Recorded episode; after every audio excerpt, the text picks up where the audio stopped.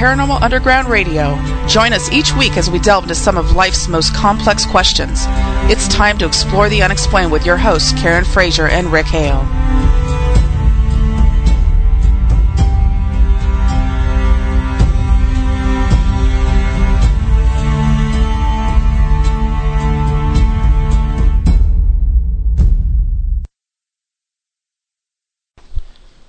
It is Thursday night, and if you can hear our voices, you're exactly where you need to be. She is Karen Frazier, and he is Chuck Gotsky. I am Rick Hale. This is Paranormal Underground Radio at hazyradio.com. Welcome. So, um, are we on the air then, Cheryl? Yes. Yes. Okay, great. That's okay, what I just she said. Start talking now. okay. Just want to make sure. So, guys, good evening. How are you? I'm fine. Oh, How are good. you? I, I'm looking forward to an evening of bromance.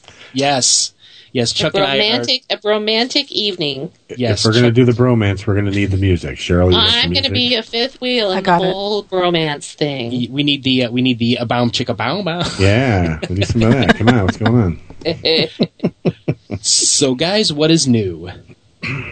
Uh, well, uh, go ahead, Chuck Karen. has something new. Yes, Chuck. I do. Yes. Okay. Oh, I have a new radio show that's going to be following you guys on oh Thursday my night. God, that's a tough act to follow. Yeah, it really is. I know.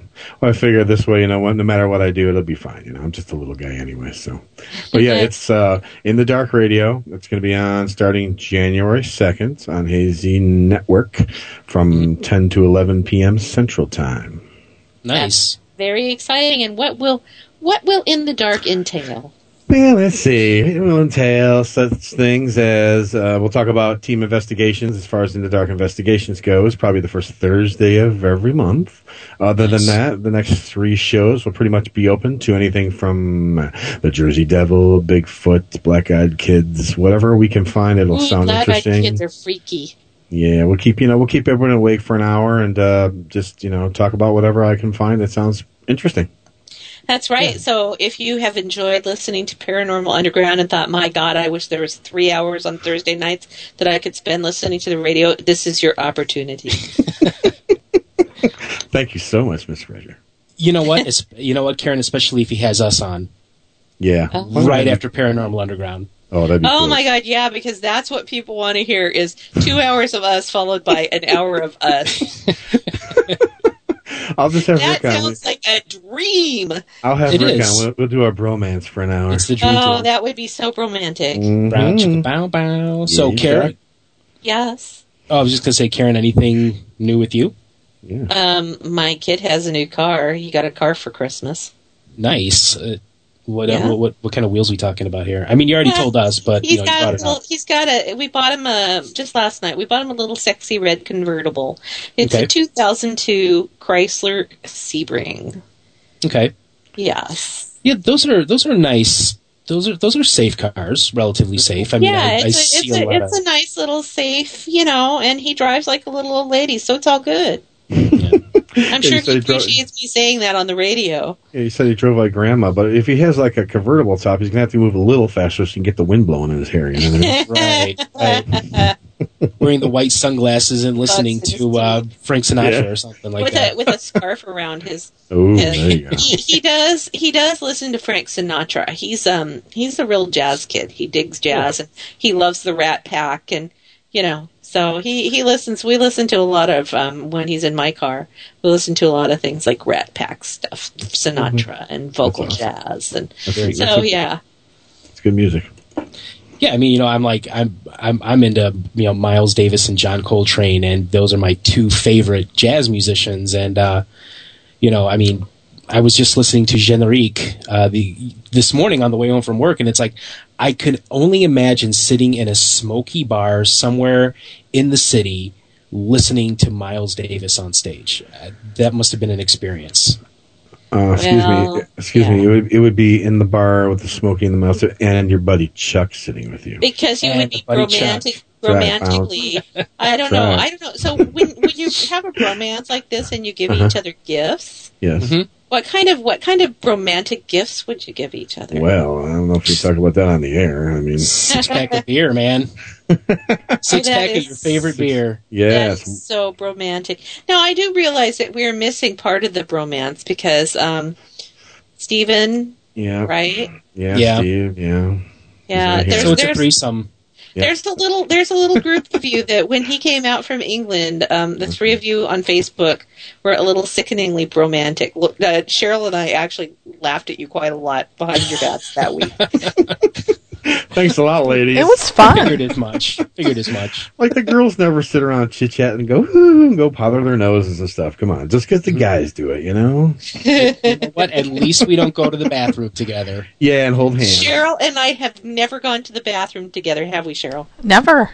Never. No. Okay. Mm-hmm. Yeah, so Well, Chuck, I guess we'll have to uh, explore right. that. Maybe no, we're gonna have not. to explore the bathrooms. Yep. Don't cross the streams, guys. That's don't cross the streams. You'll destroy Oh, us oh, all. you guys! I have to. I have to pop off the air for a minute. My dog just ran past me, and she's got a pack of probiotics in her mouth. Oh my God. Okay. I'll be right All back. Okay. There's a visual. Yeah. So, uh, so this weekend, um, Nancy, uh, the uh, um, uh, psychic medium Nancy Laporta and I, we did an investigation in a private home and came back with a lot of great um, evidence, lots of EVPs, lots of really cool uh, personal experiences, and it it was documented, and it'll be part of the documentary, The Ghost Tapes, too. So it was my first time ever in front of a in front of a camera.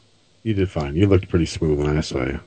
Yeah, you know what? And it's it, I, I talked to a lot of people, uh, you know, um, over in Europe, and they're like, "Oh yeah, it was great. You came off like a real host." But it's like, I was like I said, I was nervous about two things. I was nervous about a, do I look fat, which is you know not normally something dudes worry about, but it's like you know I just want to make sure. And that is B, like you're the chick in the bromance right there.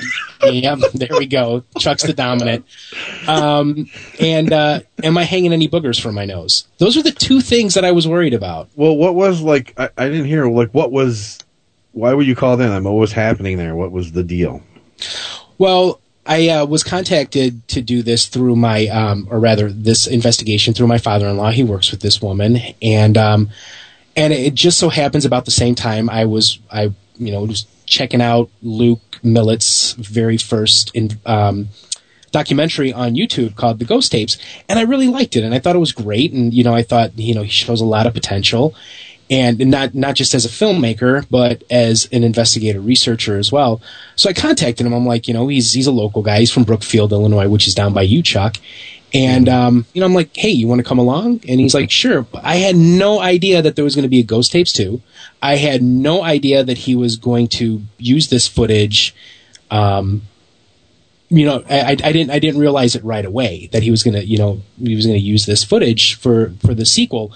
So it's like he comes over and I have to sign paperwork and Nancy has to sign paperwork and the homeowner has to sign paperwork and uh, you know now on my Facebook page is a 32 minute uh, segment of what we of what we investigated and it's really great because we were in, we were able to you know document two really powerful pieces of evidence um, Nancy while holding one of my EMF detectors the, and talking about what was going on in the house, the EMF detector just starts going off. I mean, you can hear it, you can see the lights flashing, and it was documented on tape. And I've had that happen with her before. I don't know if it's like the spirits coming to her or if it's her psychic ability that is causing this to happen. And two, while in the bedroom, we were able to document a 25 degree drop in temperature. Holy cow! Twenty five degrees. Like, 25 degrees. was But it the- like slowly progression, or was it just all like boom like that? it was it was going down in a progression, but it would Okay. it would it went down a little bit at first, and then it started going down and down and down. No windows are open in the house. It started out for like the first couple of minutes as being room temperature, and the next thing you know, it just shh, it starts going down 25 degrees. But we never felt this cold. That's crazy. It is crazy. So I'm thinking it's like a psychic cold or something. So wait, wait, wait. So you're saying you didn't feel it like physically, but you saw it happen? Is that what we saying? did we did feel a little bit of cold, but not like a not like a radical 25 degree drop that that would cause you to see your breath and Right, cause exactly. you know other physical sensations. Mm-hmm. But Luke did say that while we were doing this, he did feel a blast of cold air in his face. Wow. So, yeah, you know, I talked to Nancy about it, and I asked her, I'm like, you know, is it possible this this the spirit that we were dealing with was a very very angry female spirit? And I asked Nancy, I'm like, do you think that could be like, you know, the spirit slapping him in the face? And she's like, it could be. Hmm. So, yeah, it was a really it was a really good experience. My first time in front of the camera, and um, you know, it'll probably be the last time, but yeah, it was cool nonetheless. What, Very um, good. Yeah, that's cool. Yeah. All right, so let's do this, guys. It's about time to go to break. Okay. So, um, we are going to go to break, and when we come back, we are going to be talking to. Oh shoot, I don't have it up.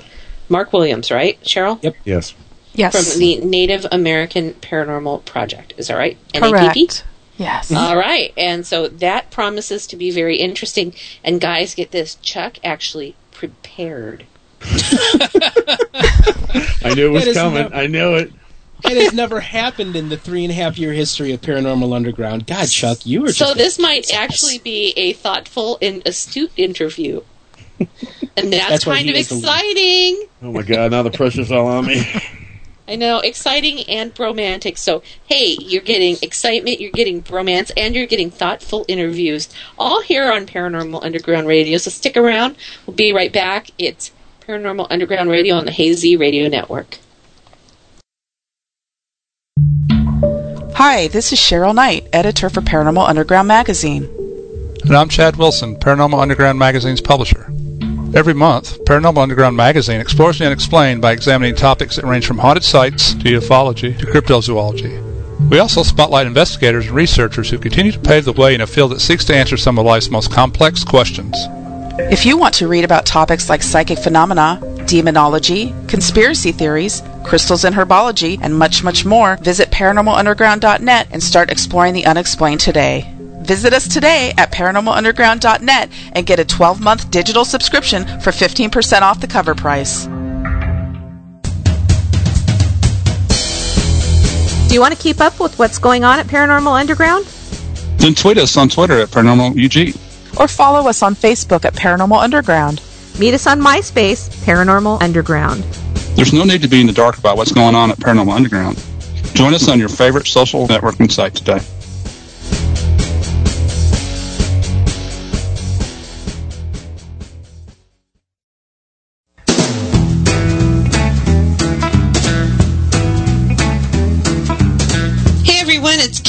Frazier. I'm here with my co-host of Paranormal Underground Radio, Rick Hale. Hi, everyone. We invite you to join Paranormal Underground Radio on the Hazy Radio Network to explore the unexplained every Thursday night from 6 to 8 p.m. Pacific and other times in the flyover states. Each week, we talk with investigators in the field, researchers, authors, and experts about topics that include paranormal investigation, ufology, cryptozoology, and spirituality. So please join us each Thursday at 6 p.m. Pacific, 9 p.m. Eastern for Paranormal Talk with great guests right here on HazyRadioNetwork.com.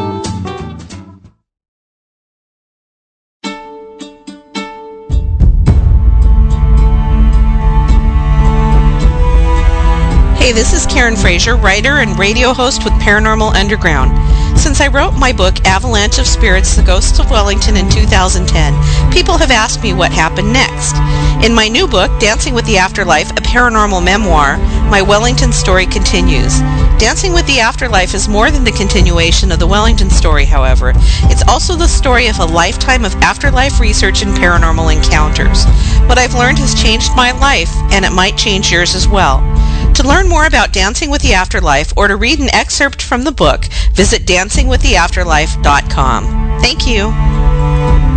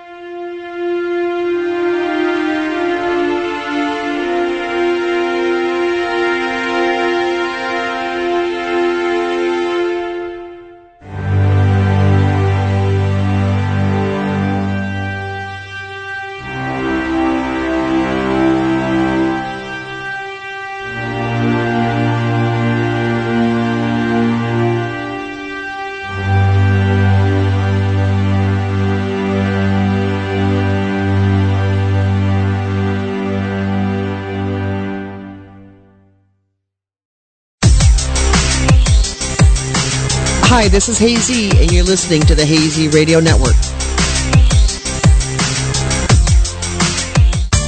The views expressed and the opinions given by the individual hosts and their guests do not necessarily reflect those of Hazy Radio Network, its affiliates, or sponsors. All shows are independently owned and broadcast for entertainment purposes only. Hey, everybody, welcome back to Paranormal Underground Radio at hazyradio.com. We are your hosts, Karen and Rick, and joining us is a third person, Chuck Gotsky. Guys. Good evening. Good evening. Good evening. Uh, joining us tonight is going to be Mark Williams of Native Boy Productions and the producer of the Native American Paranormal Project. And he is joined by two of his teammates, John and Albert. So thank you guys for uh, joining us tonight. Welcome to the Underground. No problem. Thank you. Thanks. Fan- fantastic. Uh, can you hear us okay? Because we are experiencing some de- technical difficulties tonight. Uh, we can hear you fine. Okay, great. So Mark, let, let, me just ask you this, and I always like to ask um, our guests, especially those who are involved in um, psychical research and investigation, what what prompted your interest in in you know hunting ghosts? Um, well, just growing up, I've always kind of been intrigued by it. Uh, you know, as a kid, mm-hmm. uh, you know, you would hear about a place being haunted and just uh, one of the things that we would do with my friends and we'd go check it out but um, that was really about it and so it wasn't until I became a filmmaker uh, I was making other movies I was making narrative films but um, uh, being a fan of the, those shows that you see on cable TV mm-hmm. uh, I just thought um, it was about time for me to make my first documentary and I wanted to make it uh, about a paranormal um, make it a paranormal documentary. And so it was it was a combination of that and also a um, an opportunity to uh, to put natives um, on the big screen, you know, telling native stories. And so that's where um, I decided to kind of go with the angle of having that, a native team go into native sites, um, you know, that, that are known to be haunted. So that's pretty much where it started. And from that point, kind of turned into the series that you have now. Yeah, I, I have. I've seen um, a couple of the mini documentaries. Uh, yeah, the one on the haunted road and the hospital, and I thought those were, I thought they were very well done. Uh, I enjoyed them thoroughly. I watched them at work uh, last night, in fact. Um, but you you've done more than just the mini documentaries. Um, I know that you are. I believe your first one was the uh, Concho Indian Boarding School in uh, Concho, Oklahoma. Is that correct? Yes, sir. How did uh, how did that come about? Uh, and, and and what exactly is the say I were to go there to do an investigation or just to do a walkthrough or anybody else, what exactly would we experience there, and what did you experience uh, while making the documentary? well, that one, um, it, it's a boarding school right next to the uh, the tribal headquarters, and it's right next to some homes. So uh, the stories about Concho is is pretty well known. And so um, for us, it was kind of an easy choice um, to for to be our first documentary. So um, you can. It, really wasn't difficult for us to get permission because other groups have been there before. In fact, I think there was a documentary uh, done about four or five years ago, um, and I believe it was on Sci-Fi Channel. Okay. So we wasn't the first group to get out there, but uh, we, but we was the first native, all native group. Um, when we got there, um, we we it was a little bit slow at the mm-hmm. beginning. I think it was uh, it, it was also us not uh, some of the team members just met for the first time that night, and so we were still learning about each other, uh, learning about um, just paranormal investigating, what, kind of questions to ask, that kind of stuff. So, but toward the, the end of the night, things started picking up. Uh, people started getting grabbed, uh, hearing voices, uh, seeing, uh, capturing uh, red eyes on video. Um, things started getting thrown around.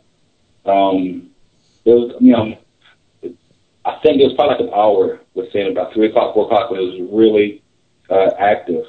Um, you guys want to talk a little bit about you, what y'all experienced there? Yeah, John and Albert, please. Okay, this, yeah, this is Albert. Uh, yeah, like towards the end, that's whenever it started picking up.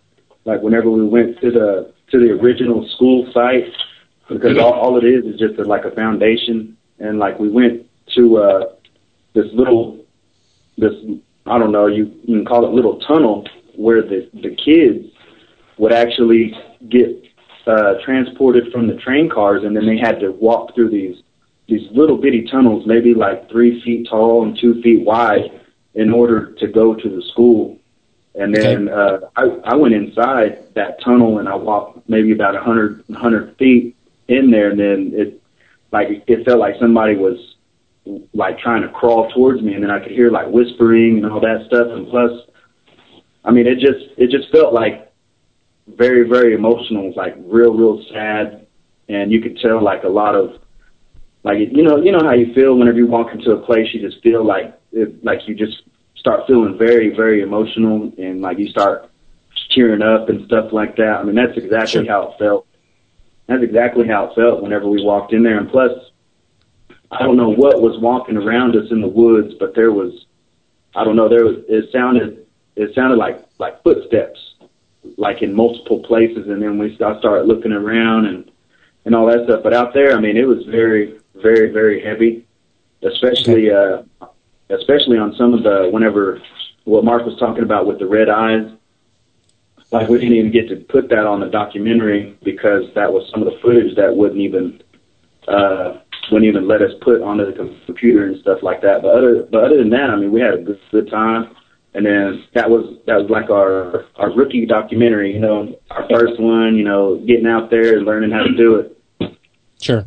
I have a question about the Concho boarding school. There was a part I was watching it last night again um, uh, with Mark. I was holding the camera, and I guess a shadow moved in front of him, and you could hear it Yes. hit the mic. And then you kind of had to put the camera down because your your arm and it said that your arm went numb. Can you can you explain a little bit more about that incident? Like, was the shadow you, or was that the shadow that was going in front of you? Did you hit the mic? Did it hit the mic? How, how did that happen? Well, the shadow that walked in in front, I didn't see it till you know till we started putting the the documentary together. I just remember it happening, and um, uh, I, and now we went home and I looked at it. Even when I looked at it again, I think it took about two or three views before I actually realized something walked in front of the camera. Um, I was in the corner, so nobody was behind me.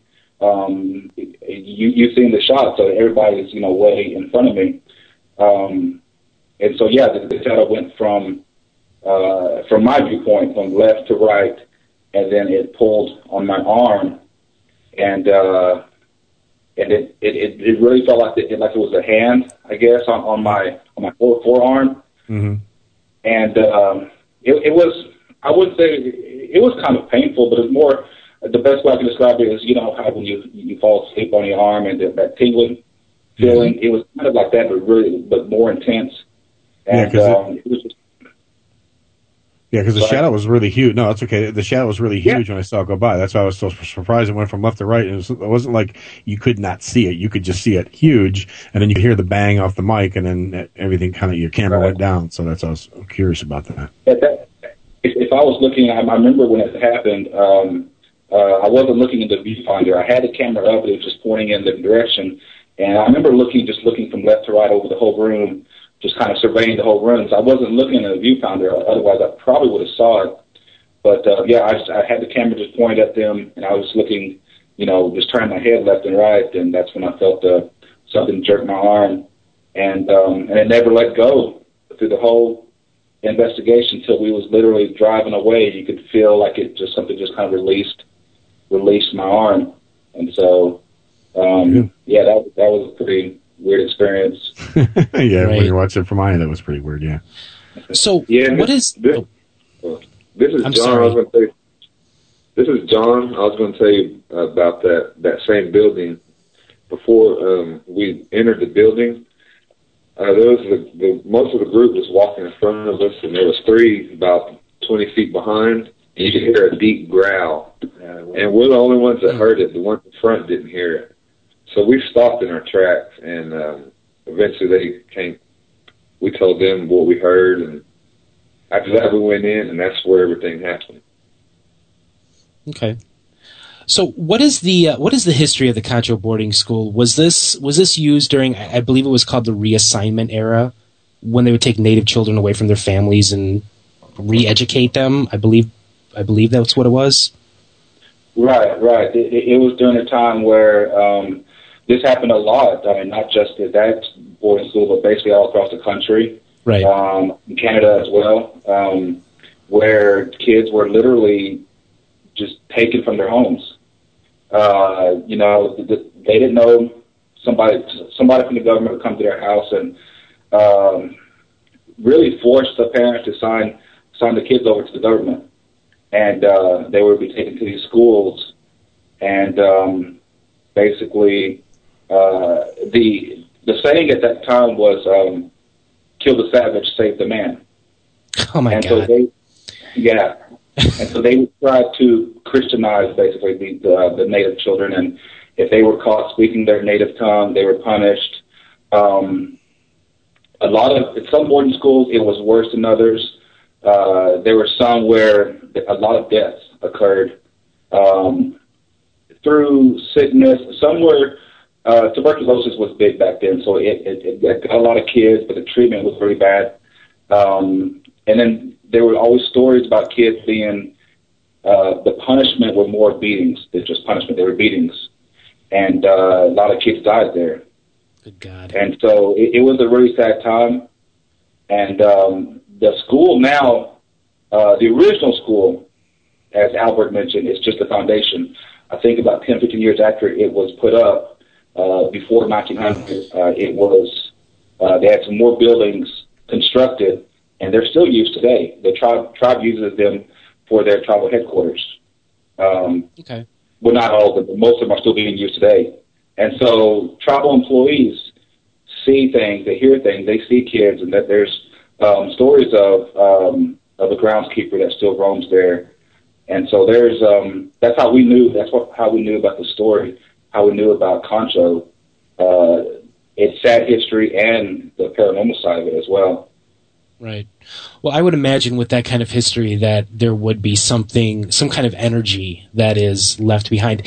And do you, did you guys feel that it was, um, was easier for yourselves being native, um, than for, you know, say like, you know, a Polish American and an Irish American like Chuck and I to go in there? do you feel that it's easier for you to gain access and get great evidence, say, opposed to, you know, us?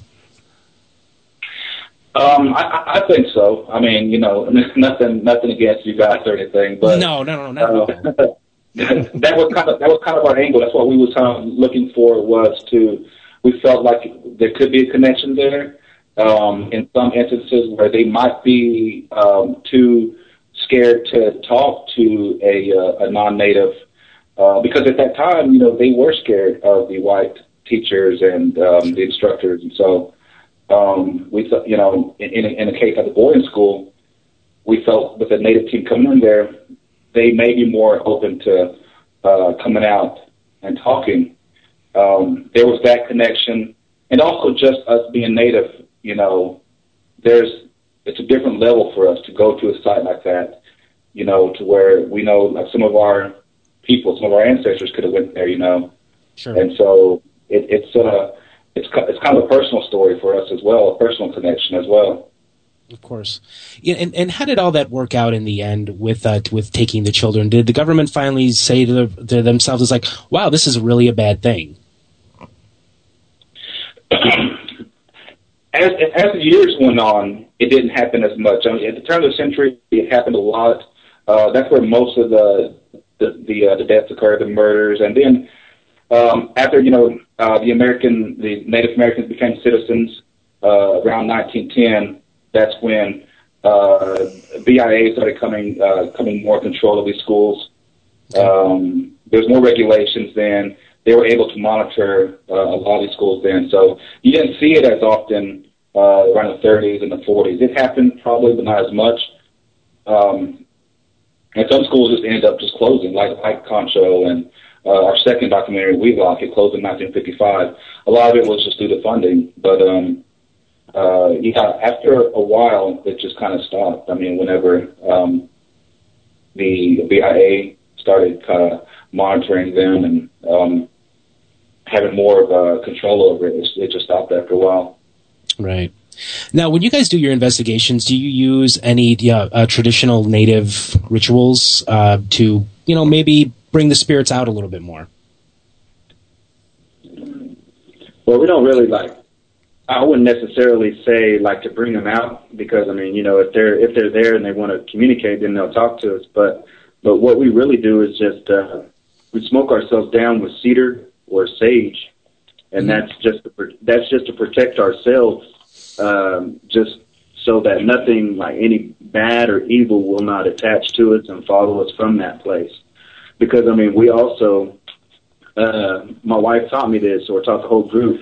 You know, like whenever we're leaving the site, you know, you you think, you know, you think the the entities or whatever's around you, you uh, you just thank them for the time, and you know, uh, thank you for talking to us, communicating. But then you also tell them, you know, uh, you you can't go with me. You have to stay here. And you know, we just make that connection with them.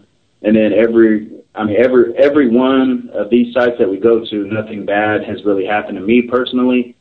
But there has been uh, with not not necessarily bad, but just things that have been happening to some of the people in the group.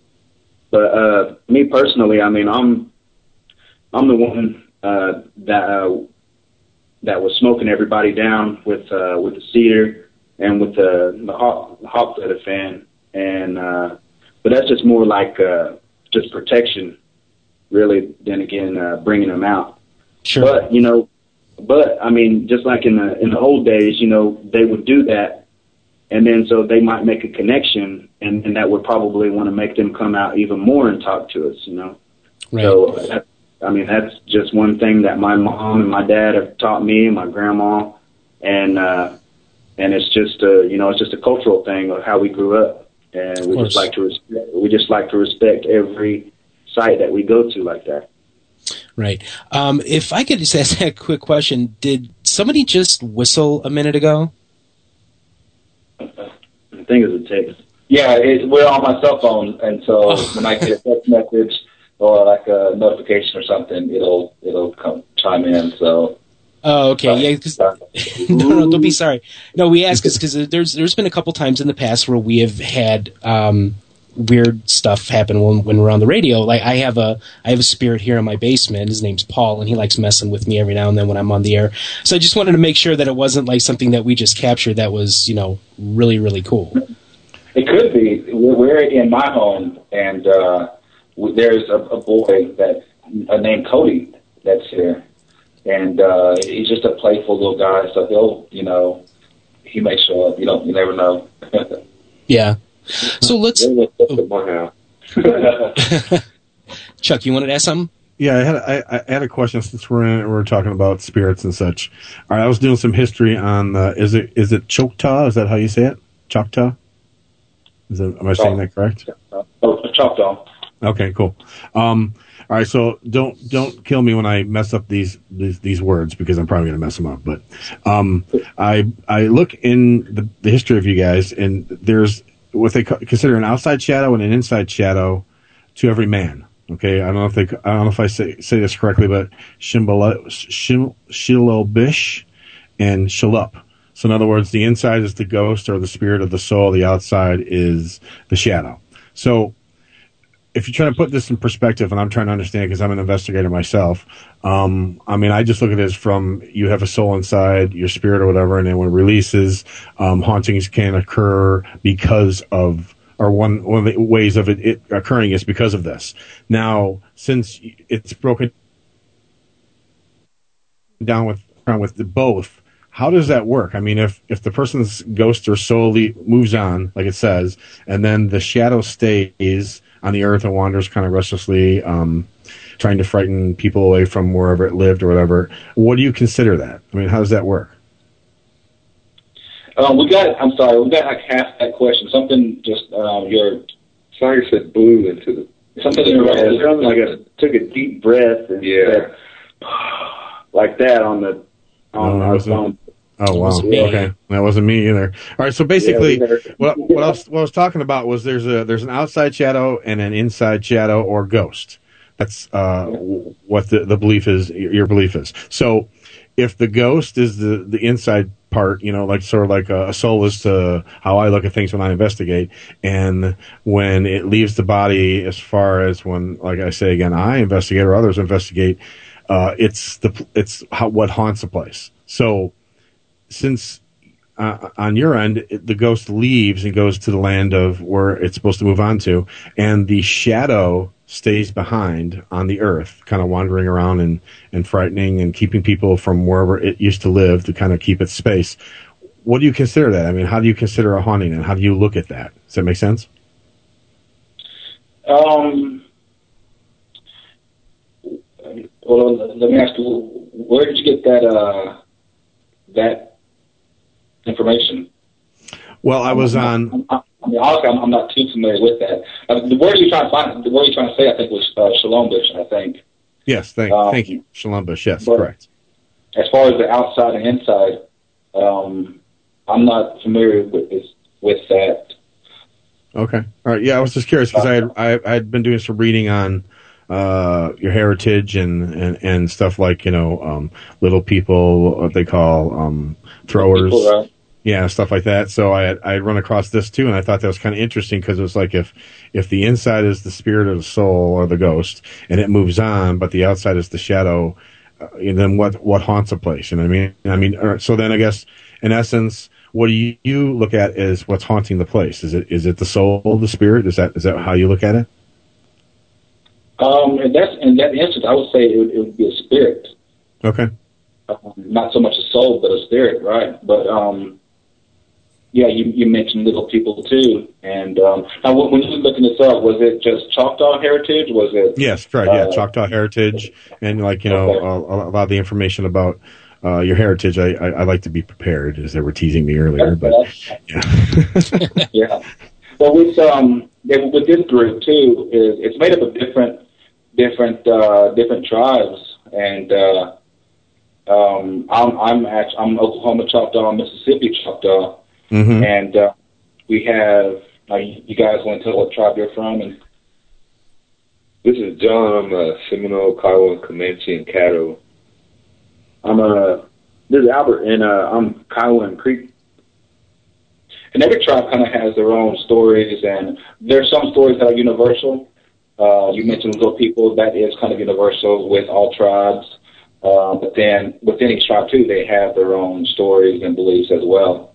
Mm-hmm. yeah, that, yeah, that that just threw me off a little because I wasn't sure how you know when you when you go into a haunted area, what do you consider as haunting the place? You know what I mean? So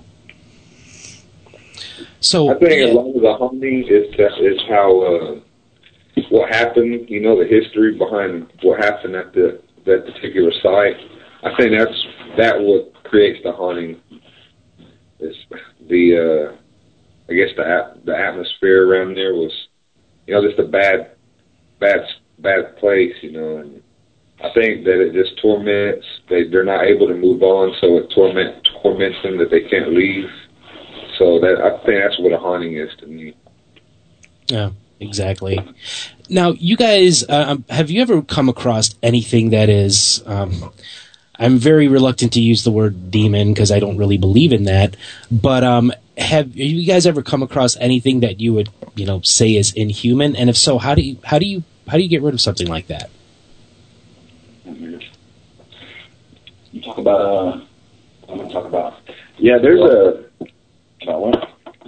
Talk documentaries or about, uh, no, about well, about a personal experience um, about with uh, in unhuman, evil, whatever you want to call it, demon. Uh, I, I really think that it's really the person or the people that you are around, whether whether it be their their lives negative or anything like that. I I feel like that, like going back to the to the inner to the inner spirit, the outer ghost. Um, I think it I think it just all has to deal with uh, how you in how you lived your life, and if you were a, a good person, then you believed in Jesus Christ, then you get to go to heaven. But if you did wrong and don't believe in Jesus Christ, then you get to stay here on this earth, which is in the Bible hell on earth.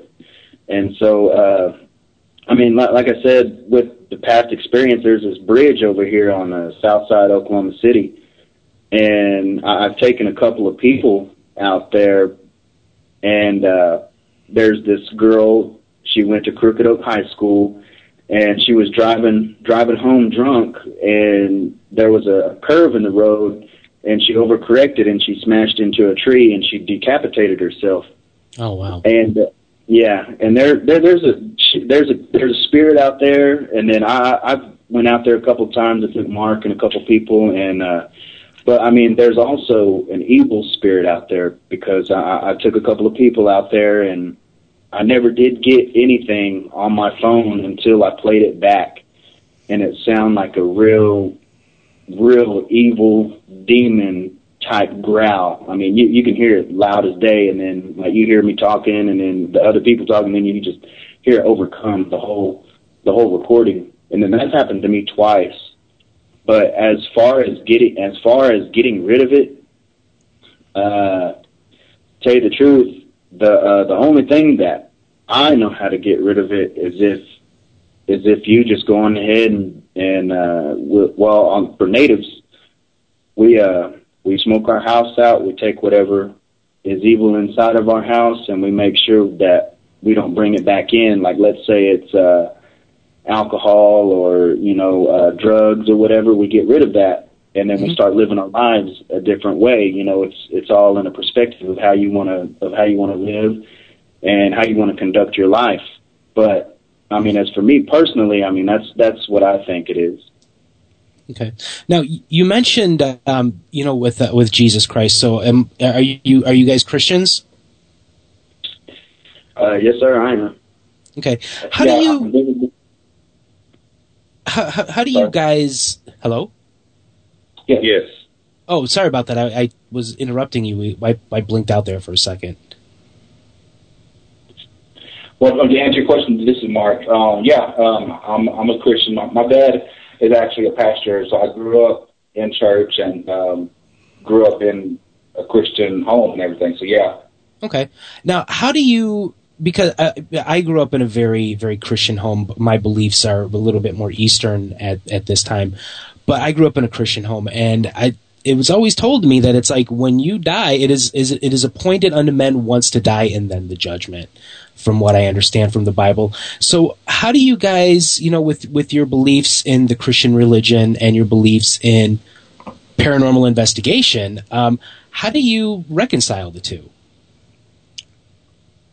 This, to me, this is done. To me, it's just like you know. I mean, like it says, after you die, your your it's your spirit that's left. You know, and uh, like Albert said, you know, I mean, the way you live determines what happens to your spirit. You know, like uh, I guess if you know if you like me, I'm I've studied a lot of theology. You know, and I, I've studied enough to believe that you know that in the existence of and and if you, you know you go that route and you know and but oh I got off track but anyway that's what I think that you know I mean like Albert said the way you live you know you do good you live right and you know you'll and if you do do wrong you know you get it's the consequences of how you live Right.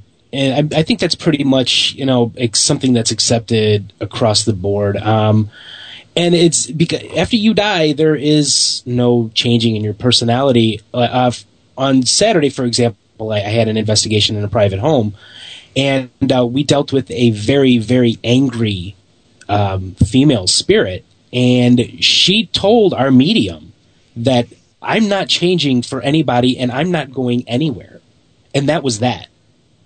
Mm-hmm. So, do you guys now? Do, do you deal with that often on a daily basis? Do you do private homes, or you, do you just do facilities? And do you come across anything that's like a human spirit that is just like, I am not going to listen to you. I'm not going to do as you ask me. Do you come across that often? Um, we haven't done any homes yet. Um, we that's something that we will talk about doing sometime in the future. Doing like a, a as far as documentary, doing like a, like a home edition. We'll pick you know four or five, six homes, and we'll do basically mini documentaries of each home, and it'll it'll uh, make up one DVD. Um, so that's something we'll probably do down the road. Uh, so so far we've done just facilities, boarding schools. Um, well, our third documentary was Grisso Mansion. That was a home, I guess you could say, but it was um, a lot of people live there. Um, as far as coming across the personality, something like that. Uh, I think in our second feature at Wheelock, uh, we came across um, who we believe is Reverend Wright. He was the founder of Wheelock Academy, and not not a really good man. Uh, he he installed a lot of those um, teachings and ways of um, uh, the beatings and tortures of, of these Choctaw girls. And um, there was a time where uh, we uh, Albert was in the the gym area, and he heard uh, something walking up the stairs, and he said, "Reverend Wright, is that you?" And we captured one of the more clear EVPs we've ever captured, and uh, it says, "You don't belong," and it's so clear, it's so almost to me it almost sounds demonic, as as dark as it sounded, and as mad as he was, and um, the whole time we was at Wheelock, I don't know if it was him or if it was just um, the teacher or instructors there, but talking about their personalities, I think you could kind of feel that throughout the whole night. To me, it was a it was a dark, heavy place. Um, didn't really feel safe. Um, Albert got pushed um, in the punishment room. Um, so I think in that sense, yeah, personalities I think were there, and I think it, it kind of, you know, took over the whole site. I mean, it, it's a huge uh, location. There's all these different uh, dorms and classrooms, but I think it it really uh, covered the whole area. Okay. Yeah, let's let, let us talk about you know gear. Um, uh, I'm I'm not really a gear guy. Chuck is. Yes, so I am. Chuck is Chuck is the um, I'm the theorist. Chuck is the balls to the wall like EMF and all this kind of kind of stuff kind of guy. But um, what kind of gear do you guys use in your investigations? Uh, we're still, you know, we're we're trying to get to y'all's level, so we're not there yet. We- We have uh, just um, handheld cameras. Um, uh, I have a Canon T3i. We have digital recorders. Um, some of the team members use uh, phone cameras. So we're, you know, we're in the process where we want we're we're trying to raise some funds so we can get better equipment. But um, that's really about it. Just things that you would probably find in, in the home, just you know, handheld mini DVs and stuff like that. Right. Yeah, I, I remember back in when I when I started investigating back in the early '90s. It was uh, it was me, a pen and a pad of paper, and of course my brain. And it's amazing how all this has come across. And uh, um, it's it's it's amazing how it's like nowadays it really makes you feel like you have to have thousands of dollars worth of equipment, and you just really don't need all that.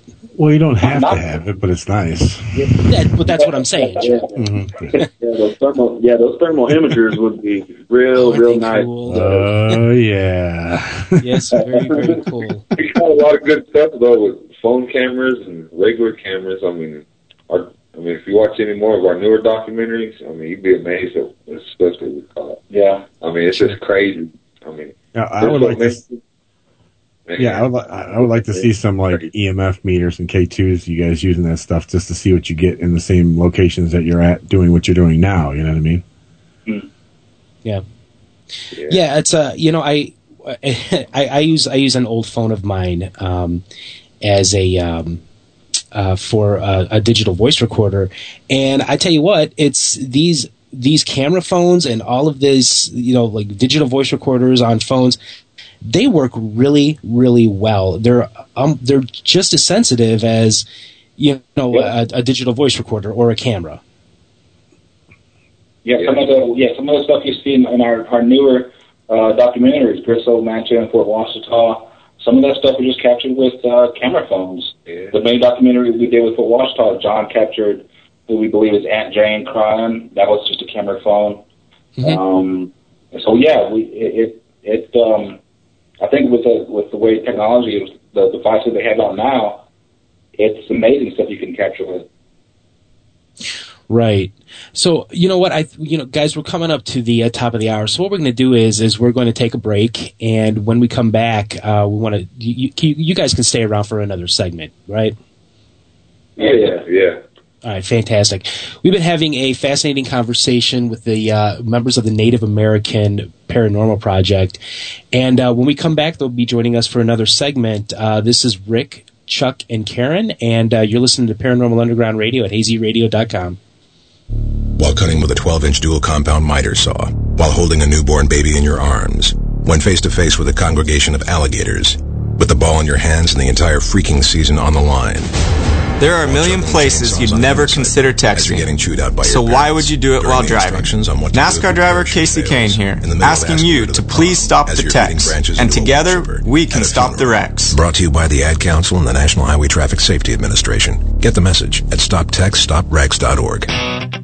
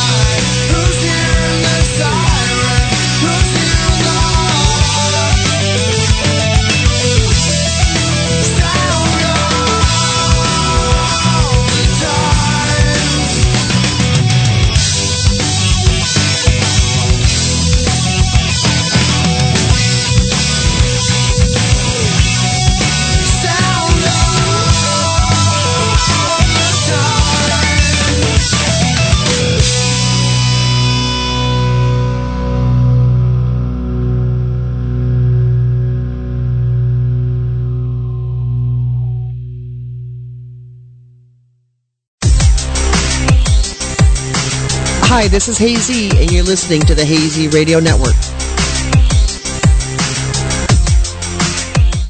Are we back on? Uh, everybody, welcome back to Paranormal Underground Radio at hazyradio.com. We are your hosts. Uh, well, your regular host, Karen and Rick, and joining us tonight is uh, Chuck Godsky. He's in training right now for his own show that he's going to have directly on after us.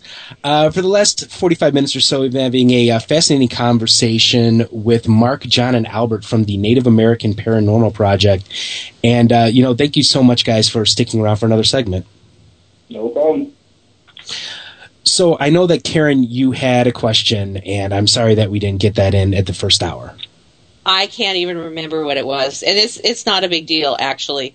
Um, I'm actually having a lot of trouble hearing for some reason. So I don't know if it's my headset or my connection. My internet was wonky here today. So you guys are doing a lovely job from what I can hear, and so I'm sitting and enjoying. Okay. Uh, Chuck, you you had a really interesting question um, about the release of the DVDs, and I wanted if, if if you could ask that question, I have I have a backup question to that.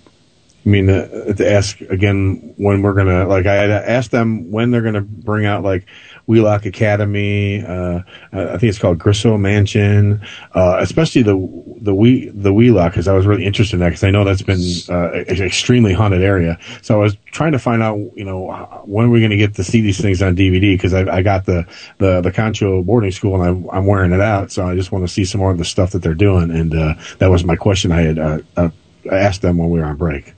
Right.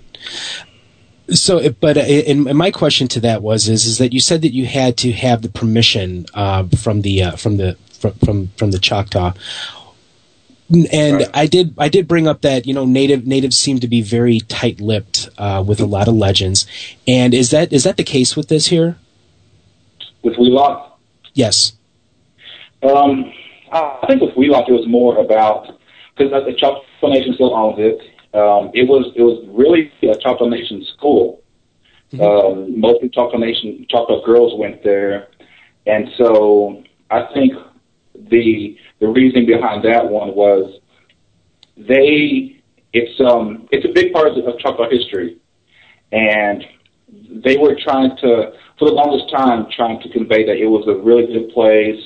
Um, it was uh, very beneficial to the Choctaw people.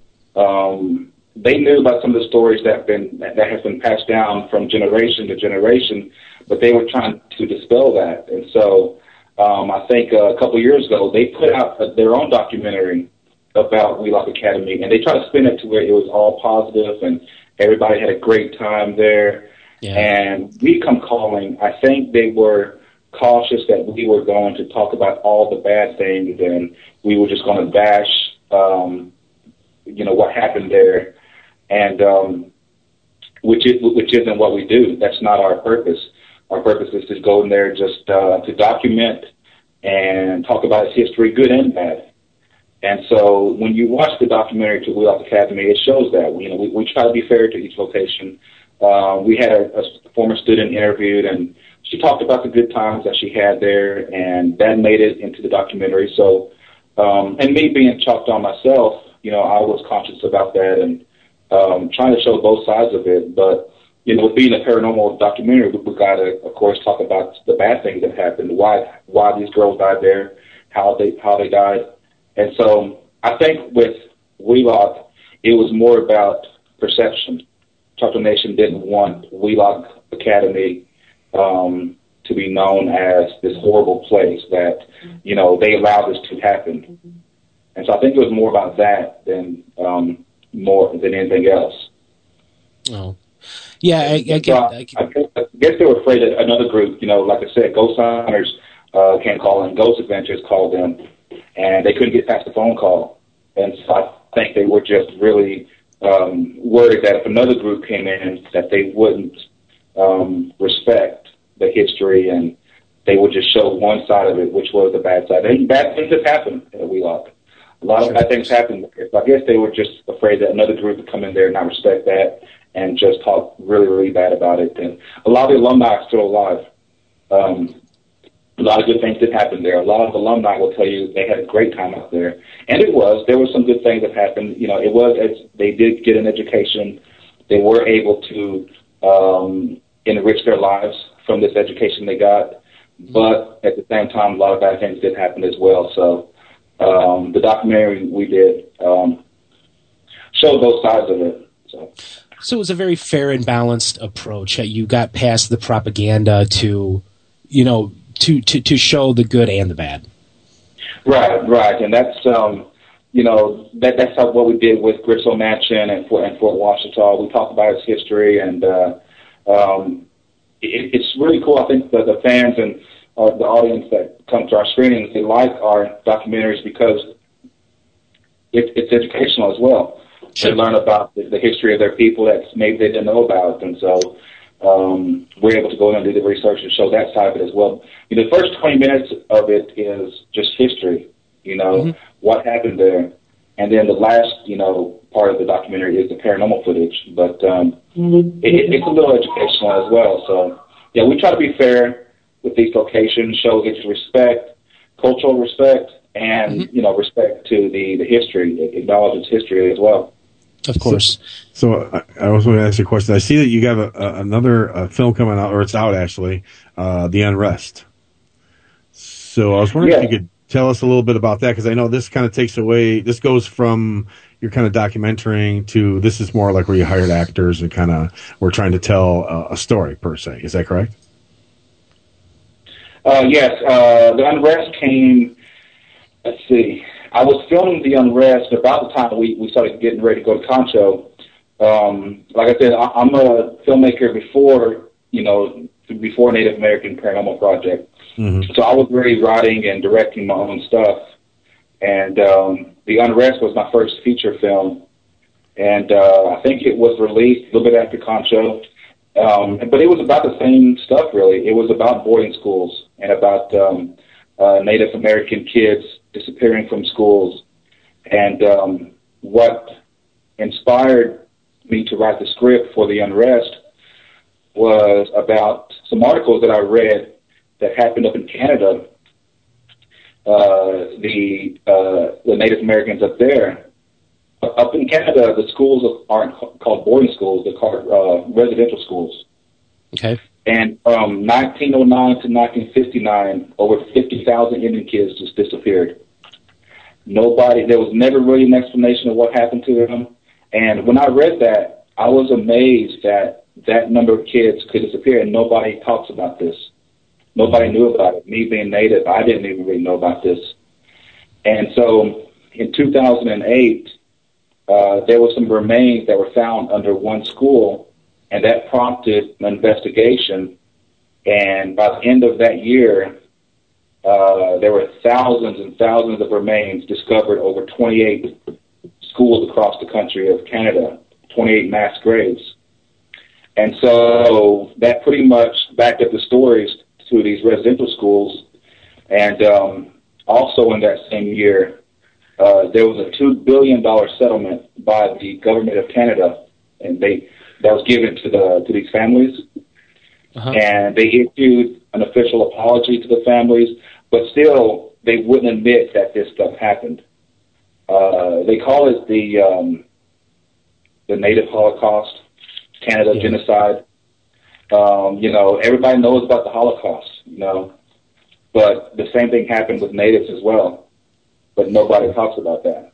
And so that's what prompted me to to to to uh, to uh, make a movie about it, and which came out, which which was the unrest, and um, and uh, it, it it was it was it was just kind of uh, it, it went along with at the time too. I, I was just about to do this Concho documentary, so um, it was good timing, really. I did the unrest, and then our first two documentaries were at boarding schools. Mm-hmm. Yeah. I, how does it, it it blows my mind to think that it's like how do these kind of things happen? How do people get away with this kind of thing?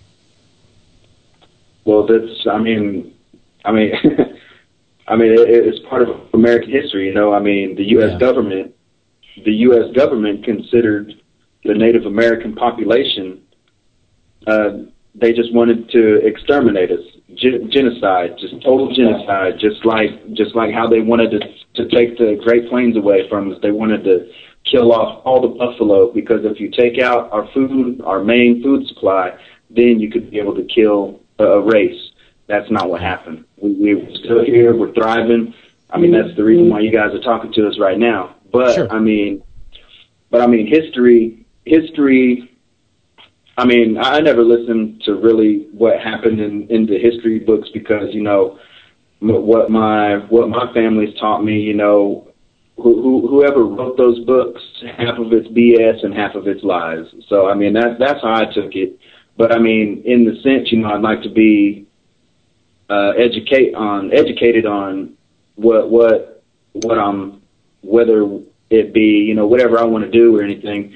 But I mean, it, as far as that, I mean, history history was a oh man, I mean, especially what they did to these little girls and these little boys at these boarding schools. I mean, yes, we can ask, you know, well, how come how how come they got they got away with it? And it and it all goes back to the Americanization Act, and I think in like 18, 1867 or 1876, one of those, uh, where where they just decided to make us a part of their society, in which we already had our own society for thousands of years. Sure.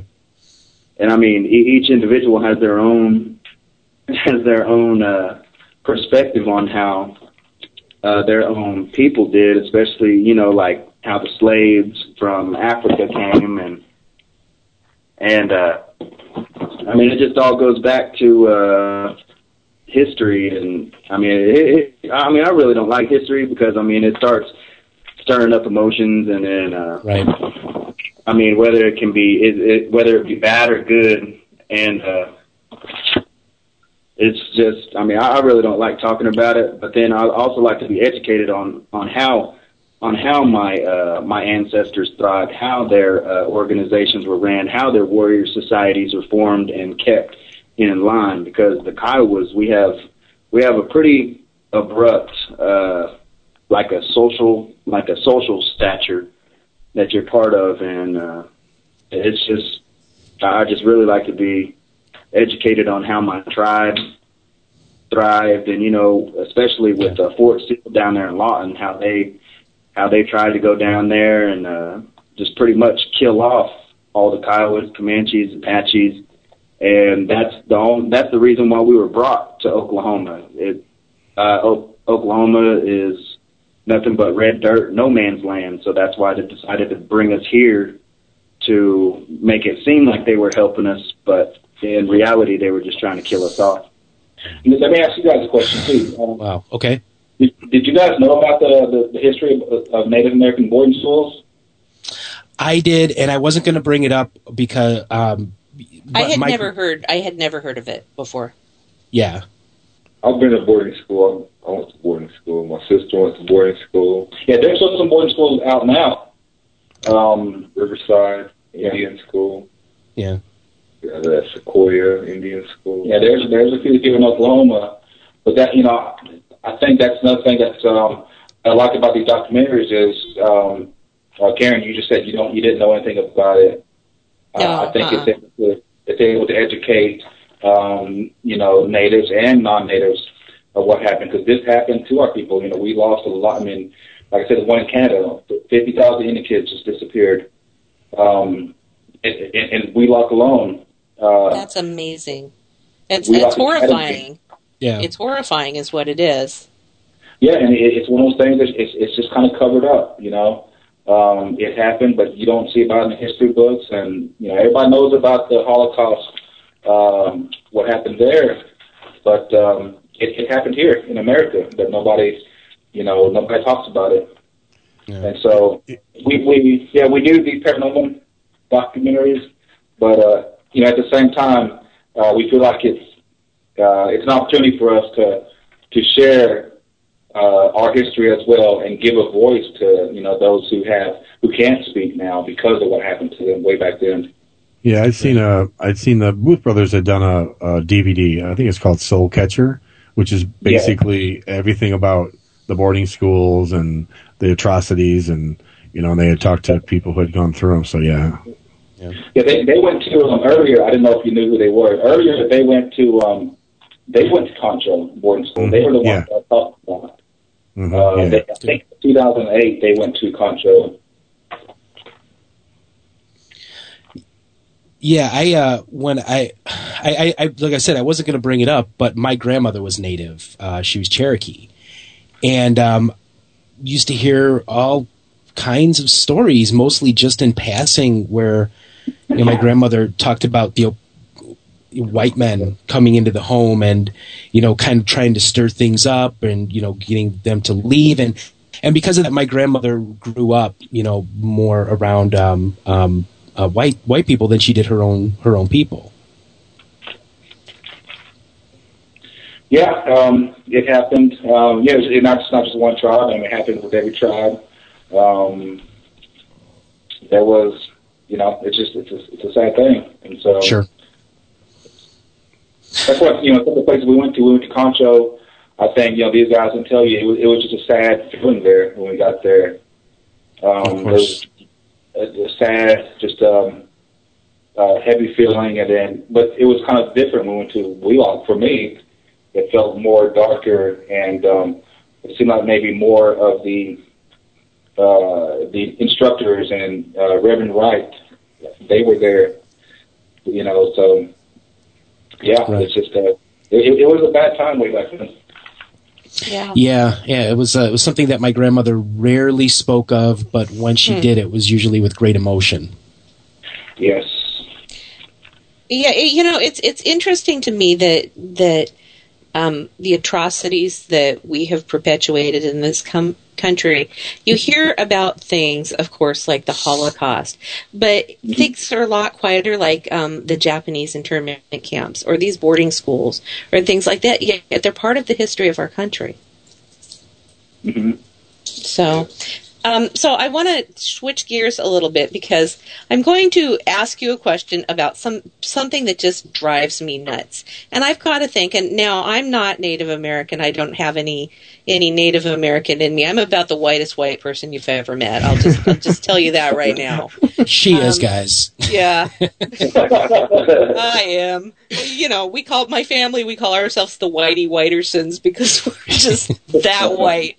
Um, so, but one of the things that absolutely drives me nuts is this popular, this myth in popular culture that um, hauntings are caused by houses being on Native American burial grounds. And I've got to think that if it drives me nuts, it's you guys have some thoughts about that as well. Um, well, it, it, you know, I think a lot of that um, may have came from uh, the a movie comedy that popular, I think, with uh, Poltergeist. Oh yeah. that came out, that really kind of uh, set that off. Um, but I mean, as far as it that drive us nuts, as far as if we think every house is like that, or you mean like the, Well, the- I mean, I hear that you would not believe how many times I hear that people are, you know, I say to somebody, "Well, what do you think is going on here?" Well, I think we're probably on a Native American Oh. burial ground, and it's. I mean, I know Yeah, it's, it's- just a ridiculous cultural myth that comes from poltergeist. But so I, I just I hear it all the time now. Maybe it's because I live in in Western Washington and we have a very strong, um, you know, Native American culture out here, and so people believe it more strongly. I don't know but I just I hear it all the time, and I just always think, oh come on, please. I mean, sure that could be, I suppose, in some cases. Well, um, no, to me, being on Native American land is, is, you know, keeps me safer. You know, because it's it's our Yeah. land. You know, yeah, it, it it's not. Don't mean it's haunted. You know, it just mean that that's your ancestors' land. You know, and Right. uh, it's a place we can go to. You know, to uh, feel protected. You know, right. and that's Well- what I think. Yeah, I, I I would agree with that. Well, and I tend to believe that I don't think that cemeteries tend to be places that are necessarily haunted anyway. I mean, I know that there are some, but I think why would you? Why would I want to go haunt where my body is buried? But that's just me. so, and then I had another question that I wanted to ask you guys, um, because one of the things I do encounter now, I'm a sensitive, and so I am able to communicate with the spirits that when I investigate, when our team investigates, and we do frequently encounter native spirits, and um, there is a, a cultural difference there because, as I believe my earlier disclaimer stated, I am the whitest white person that ever whited the planet. Um, and so so when I my goal is to help the spirits as much as to help the living. So if I encounter native spirits, what should I do? How can I help them? Um, I guess if you encounter native spirits, I mean, just you know, just acknowledge that they're there because pretty much our our culture is pretty much about you know respect your ancestors. and you know if you and if and if that ghost is, is there, you know, no telling how old that that spirit could be, you know. But uh, you know, just just talk to it how you would any regular human, you know, and then they probably respect you in the same sense that oh well she's acknowledging me in, in respect, so they'll probably give you respect or leave you alone in the same sense. Yeah, and that's that's what I do, and I, I do try to communicate with them in the same way. But you know, from a, the Judeo Christian perspective, the goal is always that if there's a spirit here, people tend to believe they're trapped, they can't move on to heaven, whatever it is. And so, so sometimes in communicating with the spirits, that's what it is, is, well, why are you here? Why do you believe you're still here? But that's not the same in the Native American belief system. They're not trapped if they're here, right? No, we're not trapped. I mean, it's it's a it's a sense of uh, I mean, just like uh, you know, people people think like whenever you die, you're reincarnated into mm-hmm. something else, or I mean, it's it could it could possibly be part of that. You know, I mean, you know, we we we haven't died yet, so you know, we don't know right pretty much. We don't know whether they're trapped or you know whether they just want to stay here, whether they have unfinished business that they want to see done, or whether they just want to check up on their their dog. You know, if if their right. dog's still living. You know, I mean, it's just it's just all in how you want to believe in stuff and how you how you just look at things and what you're ed- mainly educated on. And, and some some uh, tribes, you know, they believe too. If you hear uh, spirits or if you hear them, sometimes it's a good it's a good omen. I mean, sometimes they, they believe right. that they're there to let you know that they're okay. Right. Well, I know that we have a cultural fear of death. I would say, as a an American, um, I you know our society fears death, and um, I wouldn't say that we disrespect death, but we have a fear of it, and so I think a lot of our beliefs about ghosts and spirits are driven by that. Now, in Native American culture or in First Nation culture, um, in in the Native cultures, is it, the fear isn't quite the same, is it? No, because it's always a good day to die. Can you explain that further? Uh, it's a it's an old old warrior saying. I mean that's I mean that's what they depicted. You know, like in the movies and stuff. It's uh-huh. it's a good every any day is a good way to die because every day you know our warrior societies would go out and we and we'd fight the white man. You know, and we never knew they never knew if they were going to come back unless you know you you could really kick some butt and then come back to your tribe and then that's how you were praised as a as a real good warrior. But I mean that's that's that's one thing that that I was raised, especially Kiowa. You know, we have we have warrior societies that that were pretty pretty keen guys. I mean, they that, that's the reason why Fort Washita was built uh, to save to uh, to protect the Chickasaws from the Kiowas, Comanches, and uh, and the Apaches from pretty much just beating them up and sending them back back east. And I mean, it's it's just nah, that's just one thing in me because you know I always call myself a warrior boy. You know, I don't care whatever whatever comes my way, I just hit it on head first. You have a warrior spirit, huh? yes, ma'am. I believe the saying. I believe the saying for that in, in the Kiowa language is ki on de da. It means today is a good day to die, I believe. Okay. That's cool. I have never said that. but yeah, I mean, uh, back then, and whenever, say, like they didn't come back from a, because they fought for territory, fought for hunting land. I mean, you know, against other tribes before you know the uh, before um, the uh, Europeans came over, and um, whenever say your say your husband went out and uh, he died fighting for hunting land, and you could have a certain period to mourn over him, or or whoever died in your family, and um, when that when that period was over, you you'd be able to marry again. It's just um, it's just like a Native American cultural thing. Mm-hmm. I guess. Mm. Sure. Um, I was wondering if I could. There's a uh, Chad has a question in chat. I, I'd like to kind of spin things around a little bit from the spirit world to something else. Um, and I'm kind of curious myself. He was at, he wants to know if you guys know what are skinwalkers. Like, can you explain what that is? They're uh, well, I have a. I mean, I have some Navajo friends out there in uh, Arizona, and they've always they've always told me uh, stories that they're uh, that they're bad medicine men, and and what they are is that they are bad spirits that are looking to take uh, someone that is doing bad. They they're supposed to pretty much just take them to hell. Mm-hmm. And uh, but what's great, what's crazy about it is that that they that they stink real real bad, and also that they uh, whenever they're whenever you see them walking on the side of the roads, they walk upside down on their hands. That's what my that's what my Navajo friends uh, told me whenever I was working construction with them. They would tell me some, they would tell me different stories and stuff like that, especially like uh, out on their reservations and stuff like that. You know, they're way out in the desert, and they say that those old medicine men go to those on top of the mesas, and they start doing their rituals, their ceremonies, uh, either for uh, you know bad or good. But yeah, that's that's pretty much basically what a skinwalker is. Or some people some people also say that it's also like a like a half human, half werewolf. Right, exactly. That's what I. That's the. That's what I had always understood it to be.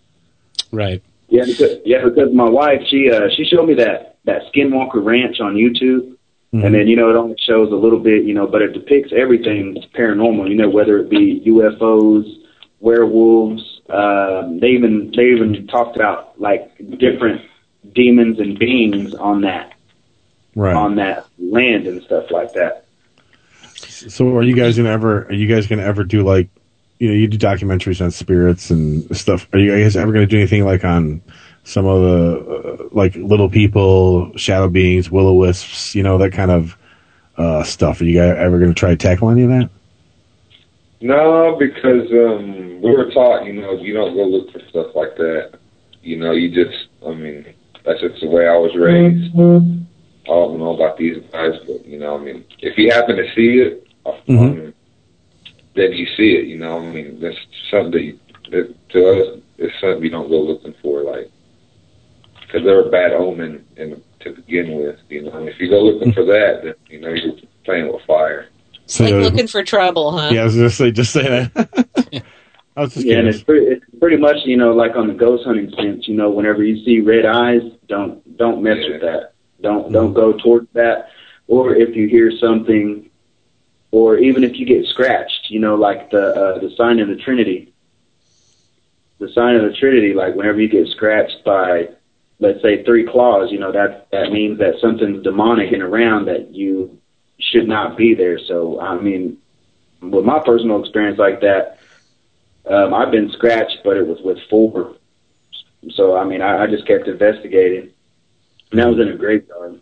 Yeah, and I was I was in we was in a room and um we was going to do an EVP session, but you got a real strong sulfuric smell in the rooms, and I hear that's a sign of evil present too. Mm-hmm. Yeah. So we learn. Well, it's like I, yeah, I, I oftentimes have, you know, n- people n- newer to the field come to me and they're like, "Oh, hey, Rick, you know, where can we find like evil spirits?" And it's like, why would you want to look for anything like that? Something, I mean, it's like something that is beyond your control, something that is beyond your understanding. I mean, we're talking like something that's not even human. So it's like I can appreciate that and really respect that because I think it's foolish to go looking for those kind of things. Mm-hmm. Right. So with with your other documentaries, um, you mentioned Fort Washita. Now I have heard um, of Fort Washita, and what, what what kind of things are experienced there? Um, what could people expect? Aunt Jane. Yeah, Aunt Jane. Aunt Jane is the most popular uh, spirit ghost out there. Um, that's probably what you you've heard. Is that the one you've heard Yes. Yeah. Yes. and also the Bohannon cabin. That's I'm sorry. What? the Bohannon cabin. Okay. Right. Okay. In Fort Washita, it was um, it was established to to protect the Chickasaw, the Choctaw tribes from uh, from the Plains Indians, and so um, there was um, there was that, and so uh, after the Civil War, uh, it was deed, deed over to a Chickasaw family. So for years, a Chickasaw family lived there for a while. So um, that was our tie-in to uh, to that location because you know every location we pick there has to be some kind of Native American link to it, mm-hmm. and so with Fort Washita that was it. And so um, and, and I, I grew up in Southeast Oklahoma, so I, I knew all about. Um, I used to go there as a kid, so I knew about the the history of Aunt Jane, um, the Bohannon cabin, like John talked about. And so for me, it was kind of a homecoming to take uh, to take these guys and take them back where I came from. Um, but as far as um, what you can expect, um, the, the stories of Aunt Jane, of course, and um, when you talk to the, the the tour guides and the historians out there, they, they they will all direct you to the Bohannon Cabin.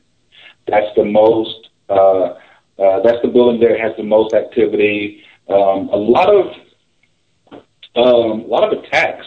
A lot of females would get attacked, choked, scratched.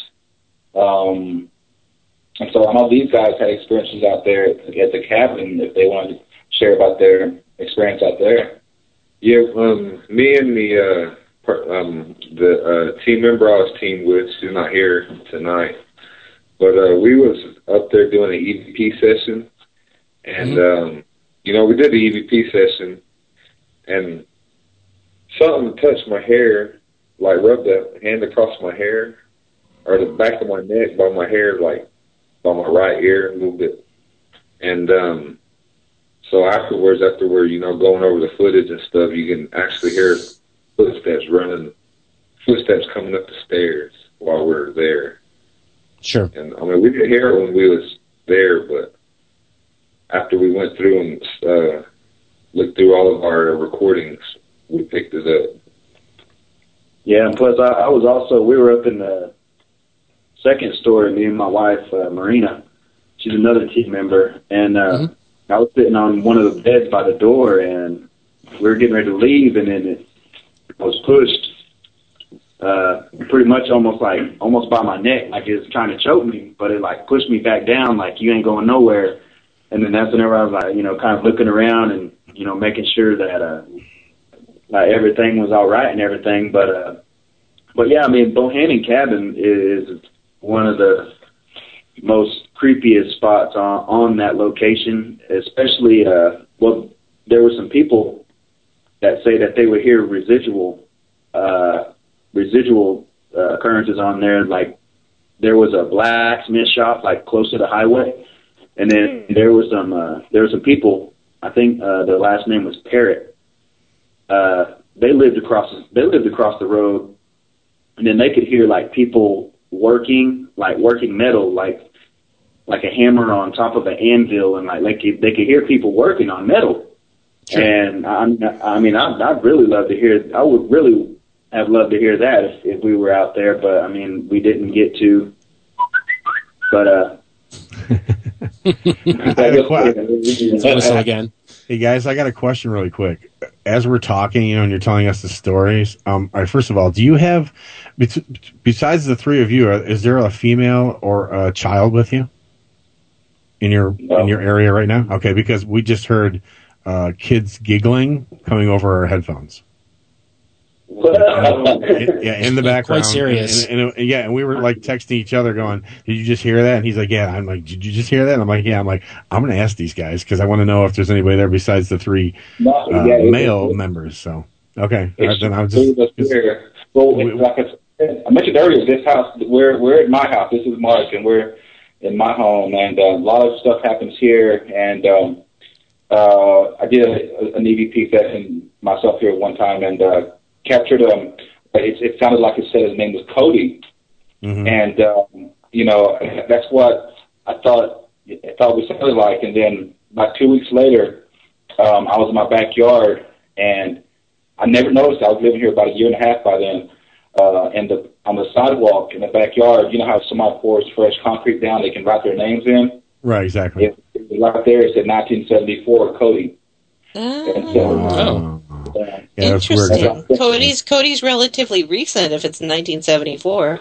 Yeah, really. pretty, uh, That's interesting because I heard, we heard talking and then the giggling, so I was just curious. Yeah, I got a story about here. We was uh, it was uh, one night I think we was watching football or something, you know, just hanging out, and uh, we're out in the backyard, and um, I come in to use the restroom. And while I'm in the restroom, I overhear two people talking in here, you know, and uh, so I come out of the restroom and go back out there, and you know, I'm, I asked them, you know, who was in here.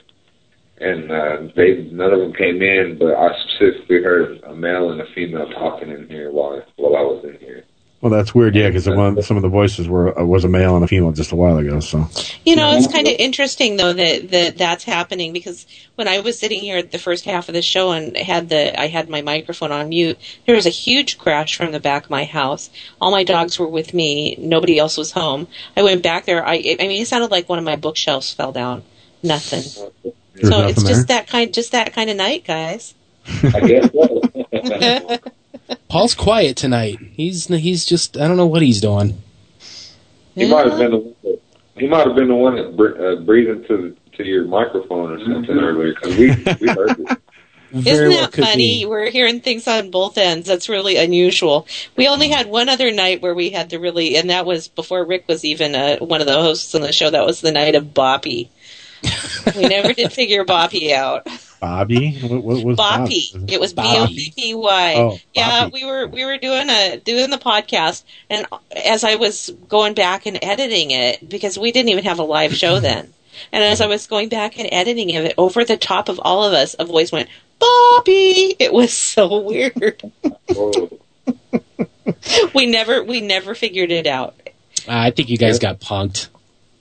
You think so? Hey, so I so don't know. We have come to the part of our show that we call the shameless self promotion corner. This is where you get to you get to pimp whatever you want to pimp, essentially. Websites, Facebook. So ready, promote. Well, uh, if anybody want to follow follow us, uh, we we we got a website coming pretty soon. Uh, it's very simple: Native American Paranormal Project.com. Uh, it'll have our uh, mini documentaries, links to where you can buy the the DVDs. Uh, we do have a clothing line.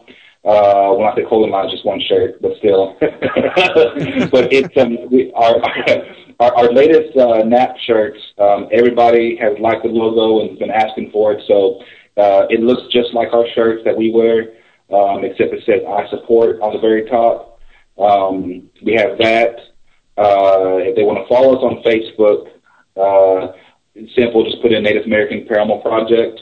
Uh, we, we post pretty much daily pictures, um, uh, links, and stuff like that.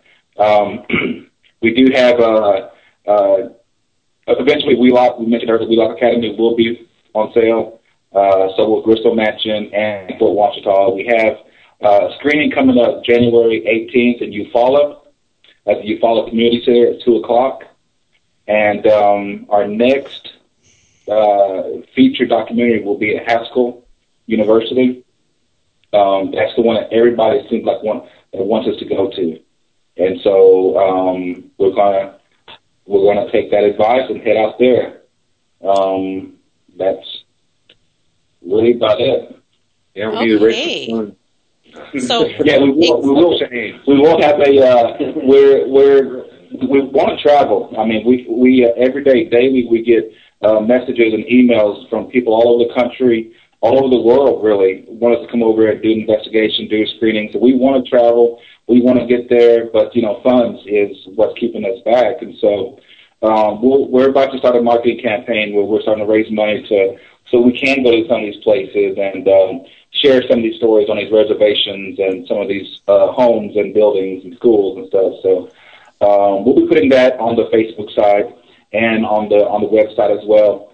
Um, if they want to follow my personal um, page, MidwayProductions.com, that's my uh, production company, and uh, they can follow me on there as well.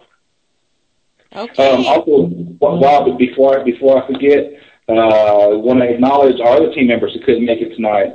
Uh, Steve, uh, Dee Dee, Happy, Happy Free Joe is a co-host. I mean, she's a host and a co-founder of, of the of the show. Um, Brian, uh, Keith, uh, Dara, and Marina, and I forget anybody. That's it. Yeah, they, those guys couldn't make it tonight, um, but um, you know they've been with me from the very beginning, and uh, great group of guys, and um, just wanted to acknowledge them and get them a part of the show as well.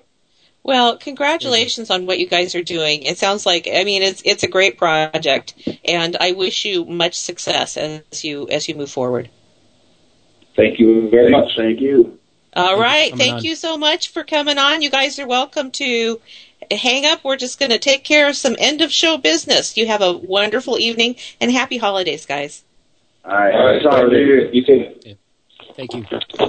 All right, there you go. The Native American Paranormal Project. Um, interesting project. I, I like what they are doing, and I like that they're they're you know spreading the, the word about about some of the history that is not well known as well. It's one of the things, you guys, that I think that's really great about um, paranormal is that while paranormal is, of course, clearly involved with, you know, ghosts and hauntings and things like that, there's such a huge element of history. And I think that paranormal investigators and paranormal teams are telling stories that wouldn't otherwise get po- told. I agree. Yeah, I, I definitely agree, and and that's one thing that I've always um, enjoyed about being a researcher was researching a property or a place before I go there because it's amazing the kind of details that you can find. You know, deaths, births, all all kinds of stuff. Yeah, yeah, and I just there are so many stories that seem to get lost to history.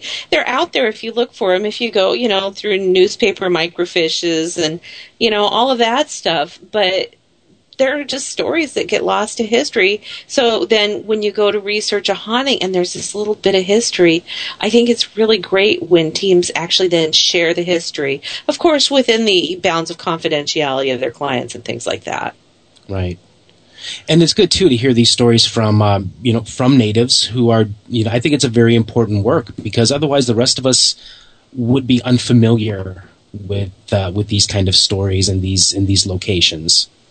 Yeah, I like their angles and the the way you know with their culture and everything is so different than ours that it was kind of nice to to see that in some ways they do things or they handle things way differently, and in some ways they're the same. So it was kind of interesting to find that uh, correlation. Yeah, definitely. Um, so, guys, Yes. I don't know. I just thought I'd say it see. The I want you guys So- to so so you so you bros were um hearing some stuff. Yeah, that was a. uh, there was some weird stuff going on there. I don't know. I don't know what it was. Well, like I say, I had the big crash in the back of my house. I did. I actually, in the first half of the show, I told Cheryl, I'll be back. And I went and wandered and opened every door and looked, There and there was nothing? nothing. No. And I, seriously, it sounded like a bookshelf full of books just came crashing down. It was really loud. Well, I heard like man, men. I heard like a guy talk, like some guy whisper. Yeah. And then I heard a female whisper, and then the giggle was crazy because that was a little kid, a high pitched little kid giggle, and I'm like, what the heck is going on here? And I thought, well, maybe it was them or they had something on the background or someone in the house besides them. That's what I wanted to ask because it was like I I I, I, heard, I heard that so clearly. You know, Well, I- sometimes stuff like that happens. I know. I was. I've been talking on the phone to my friend Patty before. Um, she just likes it when I say her name on the radio every time we have a show. Patty, Patty Valdez, Patty, Patty, Patty, Patty, Valdez. patty, patty, patty, patty. Patty Hey, hi, Valdez. Hey, Hey, Patty. Anyway, so um, I know that I've been talking on the phone to my friend Patty before, for instance, and someone has started whispering across my phone to her, and it's not me. Mm. Yeah. You know, when the giggle came through, I thought that, you know, which is not really a stretch of the imagination, that I had said or asked a dumb question. And I'm like, oh man, they're laughing at me. yeah, that was pretty weird. Well, I hope I didn't offend him when I was asking that question. I had to ask about the the little people and stuff like that because I was I didn't I wasn't I didn't mean it in the sense of going after anything bad. You know what I mean? Or, or Mm-hmm. you know, bringing up any bad juju or anything. I was just more No. in the the idea of educating other people on other things that are in their culture. You know? Yeah, but I mean, but there's there's a difference you'll see in cultural. So and and you see this a lot. You see a lot of people who get into the paranormal, and what they want to do is they want to go after things. I mean, that's Right. what I consider ghost hunting. Right. Are the Yeah. people who go out and they're going after and they're going to get and and Yeah. you know and that type of thing. And what they're talking about is no. Why would you invite that? Why would you want to invite things like that? If you see it, if you encounter it, that's one thing. But why would you go out and, and chase that? Right, yeah, and I didn't mean it in the sense of them chasing it. I just meant in the sense no. of them, you know, making a documentary about some of the other things that are in their culture Sure. that people might be interested in, not necessarily, you know, let's go chase down some red-eyed demon guy or something, you know what I mean? that, that I didn't mean because I wouldn't do that either. I'm not in, interested in getting involved in anything like that, but I was just, you know, from a informational, I guess, standpoint, Sure. you know what I mean? Sure. I have never, ever, ever seen a red-eyed demon guy when I've been Me out neither. investigating. I you don't know, believe I've ever seen that either. Knock Yeah, I on wood, I, I see- suppose, huh? Well, I've seen some of my buddies that are red-eyed, but it's usually after drinking, so I don't think I was going to really say I counts. have seen some red-eyed people before, but they're very much alive. They might be a little pickled, but they're alive. Yeah, yeah, they're not scary. Well, maybe a little scary. Well, you know, Ch- Chuck. I mean, the the uh, when I was a little boy, I was terrified of thunderstorms, and um, I remember my grandmother found me hiding underneath the table one day, and she brought me out and she told me that I didn't have to fear the thunderstorms because it was the great bird flying overhead, and it was bringing renewal to the earth.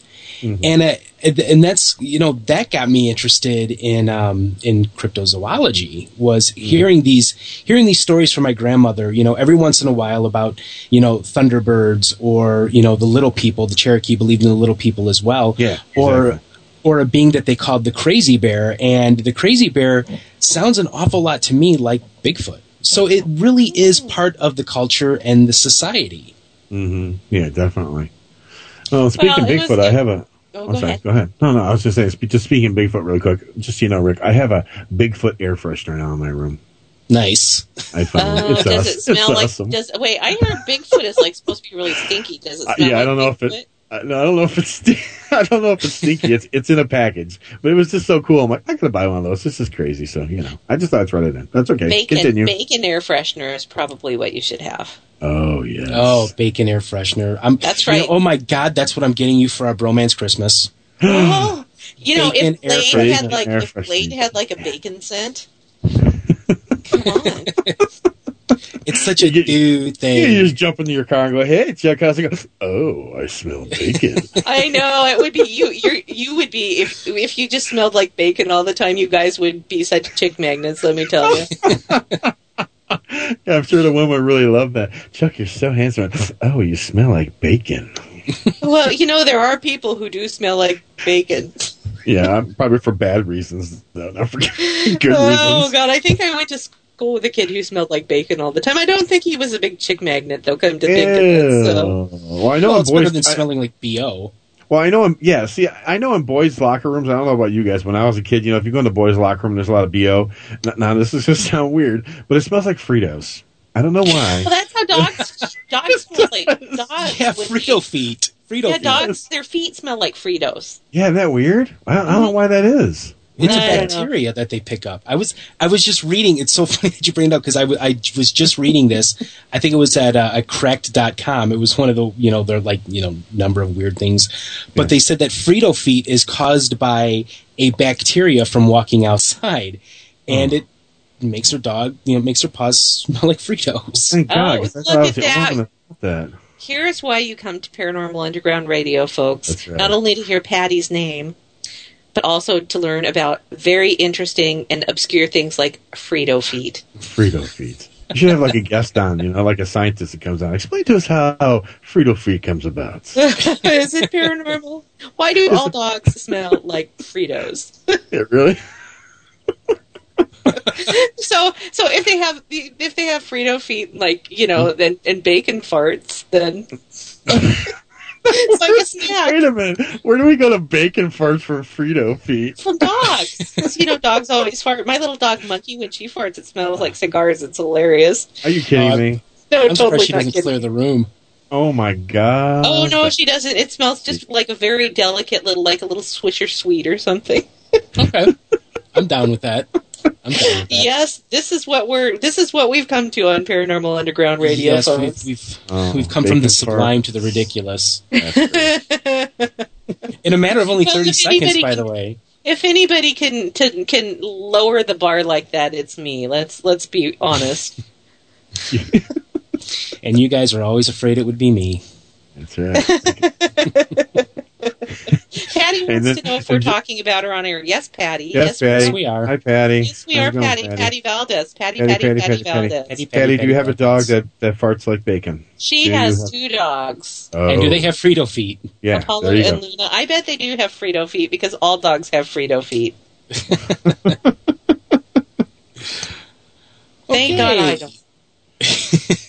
but you know, actually, speaking of Frito smell, Yes.